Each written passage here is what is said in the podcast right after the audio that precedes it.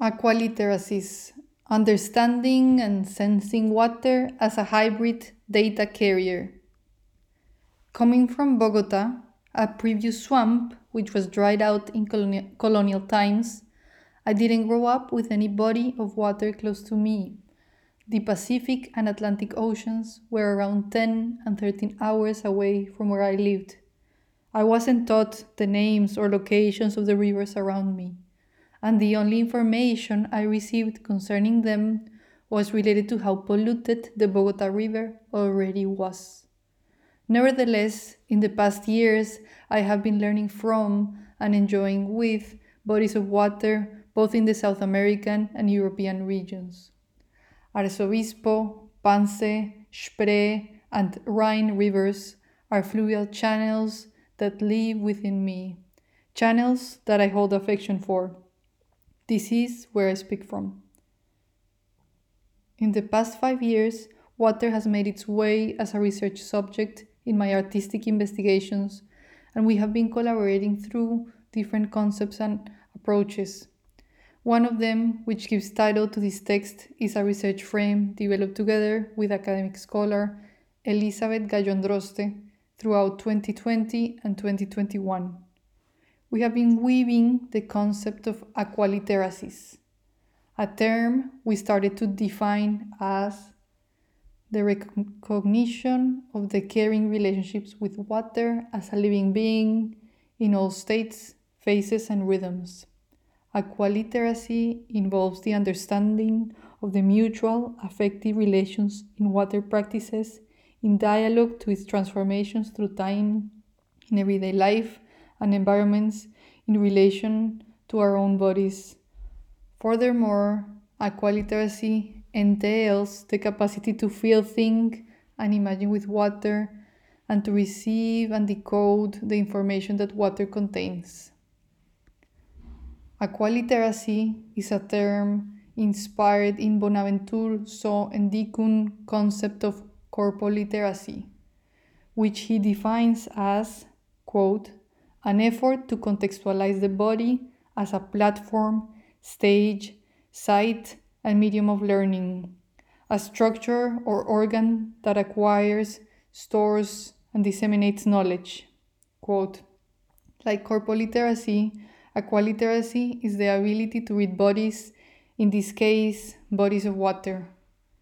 Through the following thoughts, I would like to expand this term in a tentacular and porous way so that it can be further nourished by situated responses. Aqualiteracy involves understanding water as a data carrier. It involves recognizing water as an heterogeneous and relational element in constant interactivity and exchange with different environments. It entails interpreting its chemistry and its physical properties in relation to those of the surroundings, from temperature, tone, and acidity to current, course, and sediment. Water can be a container of complex information. What does a certain tone of a river imply? What happens when water is stagnated or when it is merged with oil? What is drinkable lime water telling us about our pipelines and infrastructures? As environmentalist activity, activist Felipe Medina mentions, quote, water is always connecting parts to each other, fostering the type of interdependence needed for life to happen.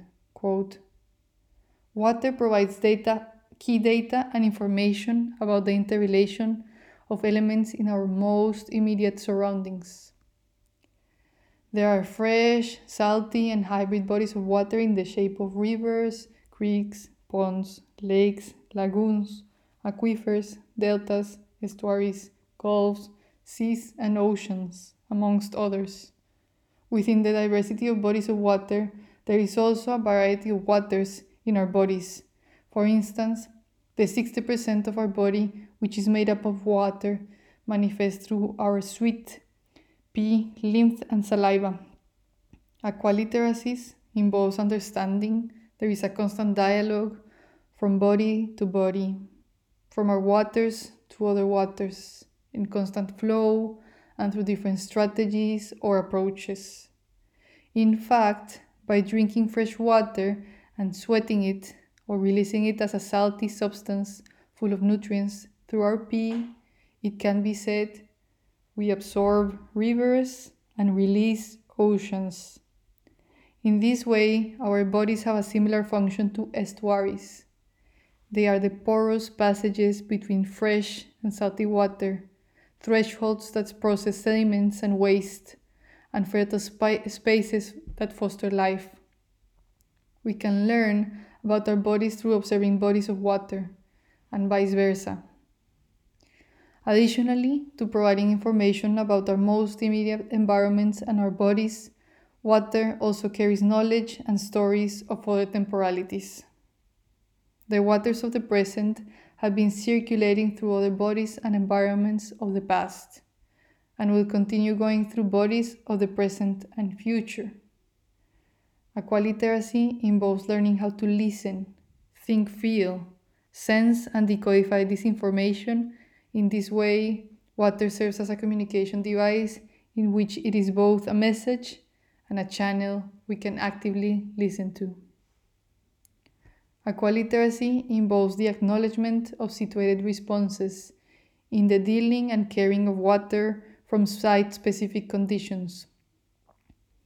The way the sw- swampy surface of Bogota was dried out in colonial times and cracks every year when the rainy season arrives or how the floor of Berlin, another swamp, is held together by cubic stones which allow water to permeate while maintaining certain stability, gives us clues on how the diversity of strategies that exist to administrate water. If we examine how Saudi Arabia has been implementing cloud seeding to increase rainfall in order to tackle their water scarcity, or the state of Chiapas in Mexico where Coca Cola has absorbed the water sources, and as an aftermath, there, there is no more water to drink, there is Coke instead, we can understand that the management of water is always contextual and political. In this sense, water is both a data carrier and a complex tissue of memories in hybrid temporalities, which can also be conceived as a surface of human projections and belief systems the fact that the Atrato River in Colombia and the Whanganui River in New Zealand have acquired the status of legal persons evidences other worldviews and around environmental bodies. According to the worldview of the Wayuu community in northern Colombia, the world was created by the romance between the rain and the earth. There are many Muiscan myths in pre colonial Bacata, Bogota, which featured a whole cosmology that paid tribute to water. All these mythological systems allow us to unveil other kinds of cosmovisions and water practices. After growing distant to bodies of water, I have reconnected with water through sensing it, feeling it in my body, its vibrating freshness while I bathe in the waterfalls in northern Colombia, or by witnessing the pollution of some water sources with glyphosate in the southern region of Putumayo, or while observing the waters of the Spree being stunningly flashed by the winter sun in Berlin.